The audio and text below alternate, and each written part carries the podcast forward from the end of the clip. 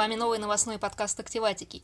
Мы расскажем о главных событиях войны России с Украиной и об основных антивоенных акциях нескольких последних дней. Как всегда у страны, воюющей с соседями, самые важные события сейчас идут на фронте. И Американский институт изучения войны, и британская разведка оценивают наступление украинской армии на востоке и юге как успешное. По оценке британской разведки, на северо-востоке, в Харьковской области, Украина закрепила за собой значительную территорию к востоку от реки Оскол, эта река идет вдоль границ Харьковской области примерно в 20-30 километрах восточнее, начинаются границы Луганской области. Туда уже продвинулась украинская армия, и ее соединение выходит к городу Луганской области Сватово, важного узла сообщения. Весьма вероятно, что украинские войска теперь смогут обстреливать из артиллерии ключевую дорогу Сватово-Кременная – Тогда России будет еще труднее пополнять подразделения на востоке Украины. А он фактически только что был принят в состав России. Сегодня Владимир Путин утвердил ратификацию договора о принятии ДНР, ЛНР, Запорожской и Херсонской областей в состав России. Теперь границы России официально непонятно где. Уже появились старые новые анекдоты про это. Например, у вас есть карта Российской Федерации, а вам за какое число? Но самые забавные, конечно, это анекдоты из жизни. Например, про город Лиман, который пробыл в составе России всего 12 часов. Этот крупный железнодорожный узел ВСУ захватили 1 октября. Несколько дней до этого вокруг него складывалось оперативное окружение вокруг российской группировки. Но оперативное значит не совсем котер-мультиварка, который невозможно раскрыть, а кастрюля с крышечкой. То есть убежать оттуда можно, но войска в таком окружении простреливаются артиллерией. Вот и российские войска отступили, как говорит Министерство обороны, на заранее подготовленные позиции. Неизвестно, были ли заранее подготовлены позиции в Херсонской области, но там российские войска тоже отступают. Так, украинские войска за последние три дня значительно продвинулись с севера Херсонской области в сторону юга. ВСУ освободили более тысячи квадратных километров территории, включая село Давыдов-Брод, от которого идут несколько важных дорог. Если украинские войска продолжат так продвигаться, через три дня они могут приблизиться к Новой Каховке, а через неделю уже начать бои за сам Херсон. Сегодня назначенный Россией глава Херсонской области Кирилл Стремоусов сообщил пропагандистским СМИ, что российские военные в этой области проводят перегруппировку, чтобы собраться с силами и нанести ответный удар. Вероятно, это переводится как «бегут». В то же время российские войска продолжают атаковать в Донецкой области, но который месяц не могут взять ни Авдеевку, это, по сути, пригород Донецка, не город Бахмут к северу от Донецка. Правовая неопределенность и кризис легальности затрагивают не только ЛДНР и недавно захваченные области, но и всех россиян. Так, 1 ноября, а не как обычно 1 октября, начнется осенний призыв в российскую армию. Шойгу уже заявил, что нынешние срочники после демобилизации уедут домой, а набранных во время осенней мобилизации не отправят на войну в Украину. Но, во-первых, срочники уже гибли во время этой войны. Взять хотя бы самые известные случаи со срочниками на крейсере «Москва». Во-вторых, по закону срочников нельзя посылать за границу России, а границы сейчас указом Путина расширились. Поэтому есть вероятность, что странная процедура включения в состав России странных регионов, неясных границах, была нужна для того, чтобы отправить туда срочников. Слова Шойгу – это, конечно, хорошо, но они не имеют юридической силы. В то же время Песков заявил, что перенос осеннего призыва позволит развести потоки мобилизованных и срочников. По его словам, сейчас военкоматы перегружены в связи с частичной мобилизацией, а британская разведка связывает этот перенос с трудностями в обеспечении и обучении 120 тысяч призывников. Их, кстати, будут набирать вне зависимости от так называемой частичной мобилизации. При этом, даже ушедшим в первых рядах мобилизации, во многих регионах требуется, чтобы родственники покупали им элементарные вещи, вроде белья и обуви. Поэтому мы, как и все независимые медиа, можем только призывать отказываться от военной службы всеми возможными способами, включая альтернативную гражданскую службу. Конечно, правительственный проект «Объясняем РФ» написал, что никакой альтернативной службы во время мобилизации не предусмотрено. Но, во-первых, эти объяснения не имеют юридической силы, а во-вторых, частичная мобилизация – это такое же правовое новшество, как и включение украинских областей в состав России. Движение альтернативных отказчиков, которое помогает оформить альтернативную гражданскую службу, уже писало о нескольких успешных случаях. Так, одному из подписчиков движения письмом из военкомата недавно подтвердили, что он не подлежит мобилизации. Этот молодой человек, конечно, не ходил в военкомат сам, а прислал туда заявление. До этого движение сознательных отказчиков описала случай, когда мобилизованного выпустили уже из учебной части. Это из-за заявления об отказе от службы в разные инстанции. Но это, конечно, очень рискованно. Но, несмотря на риск, неучастие в войне оправдано даже с самой ужасной прагматической точки зрения. Есть большая вероятность, что попавшим под частичную мобилизацию вряд ли удастся заработать. Тем более, что аналитики Conflict Intelligence Team вместе с важными историями доказывают, чем беднее регион, тем больше людей оттуда мобилизуют. А последние примеры показывают, что семьи из бедных регионов, где мобилизуют людей, могут не дождаться поддержки. Глава Омской области Александр Бурков в своем телеграм-канале ответил на видеообращение мобилизованных, просивших денег для своих семей и кредитные каникулы. По его словам, регион просто не располагает средствами для такой помощи. Он также отметил, что дефицит бюджета Омской области превышает 13 миллиардов рублей. По его словам, в регионе не знают, из чего выплачивать заработную плату. То есть о помощи мобилизованным даже речи нет. В целом, примерно все эксперты серьезно сомневаются в том, что мобилизация хоть как-то поможет удержать захваченные территории. Как аккуратно пишут в Американском институте изучения войны, частичная мобилизация скорее оказывает значительное краткосрочное воздействие на внутренний контекст России, чем на войну в Украине. А с точки зрения украинской стороны, частичная мобилизация не представляет большой угрозы и в краткосрочной перспективе. Украинское контрнаступление идет быстрее, чем проявляется вклад мобилизации в войну. Другими словами, плохо экипированных и слабо подготовленных жертв мобилизации вряд ли успеют подвести вовремя, чтобы подкрепить ими хотя бы войсковую группировку в Херсоне. Но мобилизация определенно используется как способ борьбы с инакомыслящими в России. Уже было несколько случаев, когда повестку пытались вручить активистам, задержанным во время одиночных пикетов.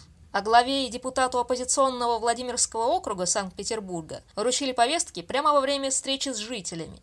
При этом главе муниципалитета 50 лет, а военную кафедру он окончил в 95 году. Депутату 41 год, и он вообще не служил в армии. Если после войны из России стали уезжать политизированные активисты, особенно рискующие стать фигурантами дел против открытой России и штабов Навального, то после мобилизации под угрозой оказалась мужская часть активистов организации движений, которые открыто не выражают свои политические взгляды, а занимаются реальными делами. Так, в военкомат увезли одного из координаторов проекта «Хранители руин», 44-летнего Андрея Семенова. Он не служил в армии и не имеет боевого опыта. Но его все равно отправили в воинскую часть без предварительной медкомиссии. Хотя друзьям активиста удалось вызволить его оттуда, ему могло повести гораздо меньше. По сообщениям, многие некоммерческие организации, имеющие хоть какие-то международные связи, эвакуируют своих сотрудников, которые подпадают под мобилизацию. Их, конечно, можно понять. Еще хуже дела в областях, где сопротивление давно и жестоко подавляется. Митинг против мобилизации стал первым уличным протестом в Грозном за многие годы. Но за ним последовали жестокие репрессии. Участниц задержали и отвезли в мэрию. Туда же привезли их родственников мужчин. Адама Мурадова и других доставленных заставили избить собственных жен, сказав, что иначе это сделают силовики и тогда будет намного хуже. Кадыров же потом заявил, что родственники митинговавших поедут на фронт в первую очередь, и 18-летнего сына Мурадова, Валида, отправили в Луганск. После этого Адам Мурадов умер во время молитвы 28 сентября. Ему стало плохо после получения известия от сына, что его отправляют на передовую. И это только вершина айсберга. По данным телеграм-канала «Первый Адат», в Чечне в сентябре было похищено не менее 4-7 человек. Хотя считается, что после этого мобилизация в протестующих регионах в Чечне и Дагестане была приостановлена, мы не нашли этому подтверждений. Вчера и сегодня также началась очередная волна обысков и задержаний среди активистов левых и феминистских организаций, а также среди членов движения «Голос». В Нижегородской области полицейские 4 октября пришли к троим активистам-социалистам. Поводом стала публикация в социальной сети ВКонтакте. Об этом написал видеоблогер Андрей Рудой, автор канала «Вестник Бури». Полицейские пытались провести обыск без постановления у него дома, но активист отказался от этого с помощью адвоката. Также у входа в подъезд задержали активиста Глеба Колынычева. После допроса и изъятия электронных носителей его отпустили. Но задержали учителя и фотографа Илью Мисковского. К нему домой в Нижнем Новгороде тоже пришли с осмотром, а его самого задержали и оставили на ночь полиции. Сейчас ему вменяют неповиновение полиции. В Петербурге полицейские пришли с обыском в дом социалистки и феминистки Валерии Ковалинишной. Ее, как и петербургскую активистку Евгению Казанцеву, подозревают в телефонном терроризме. Евгения Казанцева помогала уехать из страны мужчинам призывного возраста. До этого ее несколько раз задерживали на протестных акциях. Казанцеву и Ковалинишну задержали на 48 часов и доставили в ИВС. Также с обысками силовики пришли к активистам движения «Голос» в Москве, Пскове, Иванове, Перми и Челябинске. Поводом стал антивоенный пост одного из уехавших активистов движения. Но только поводом. «Голос», напомним, занимается мониторингом выборов. Полицейские взломали двери в квартиру аналитика выборов Сергея Шпилькина. Он уже уехал из России, но там находилась его жена с больным сердцем. Возможно, репрессии по отношению к аналитикам выборов связаны с тем, что в оккупированных Россией областях оказалось больше 90% явки от довоенного населения. Это несмотря на то, что во многих городах оккупированных Россией, осталось меньше половины жителей. Другими словами, референдумы полностью подделаны. Активатика подсчитала это в своем новом большом материале. Из хороших новостей в России пока только то, что партизаны из «Останови вагоны» в Екатеринбурге спустили с рельс четыре вагона со стройматериалами. Железнодорожные пути, правда, не повреждены. А пока российские власти используют войну для подавления оппозиции и инакомыслия, российская армия обстреливает территорию Украины. Сегодня российские военные атаковали Днепропетровскую область. По предварительным данным жертв нет. К сожалению, хуже все обошлось в Запорожской области. В городе Гуляй-Поле в этой области из-за ракетного удара российских войск погибли заместитель главы местной общины и руководитель коммунального предприятия «Благоустрой сервис». Об этом написал глава Запорожской областной военной администрации Александр Старух в Телеграм. Еще сегодня ночью была атакована Киевская область. Глава администрации Киевской области Алексей Кулеба подтвердил удар по городу Белая Церковь этой ночью. Удар был нанесен дронами «Камикадзе». Из-за этого начались пожары на объектах инфраструктуры, и есть один пострадавший. Город Белая Церковь находится примерно в 70 километрах к югу от Киева и примерно в 190 километрах от белорусской границы. Почти каждый день погибают жители Донецкой области. В недавно освобожденном Светогорске в ходе эксгумации обнаружили тела четырех мирных жителей. Об этом сообщил глава Донецкой области Павел Кириленко. За последние сутки в этой области от российских обстрелов погиб один человек и шестеро получили ранения. Также недавно российские войска нанесли удары по Харькову и области.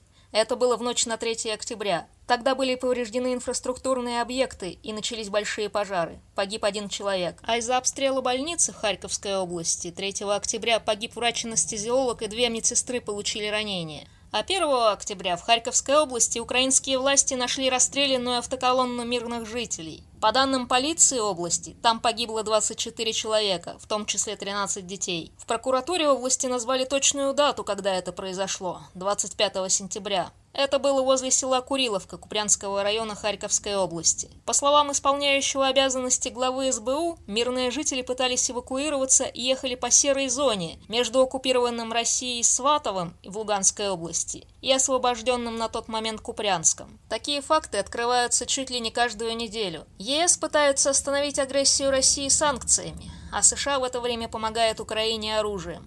Сегодня ЕС согласовал новый пакет санкций в отношении России после аннексии четырех регионов Украины. Восьмой пакет санкций должен вступить в силу в четверг. Об этом сообщила председательствующая в ЕС Чехия.